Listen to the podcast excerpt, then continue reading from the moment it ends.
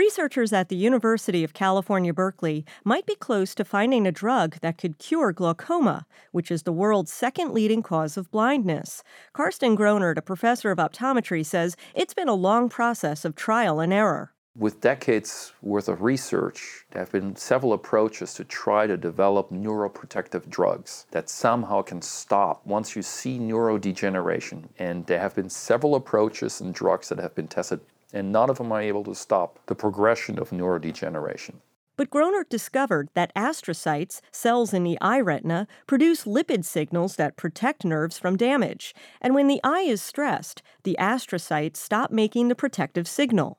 It was an unexpected finding. This means it has some unknown role with nerves that we weren't aware of. So, if researchers can find a way to protect astrocytes, they might get on the right track to fight glaucoma. For Science Today, I'm Larissa Brannon.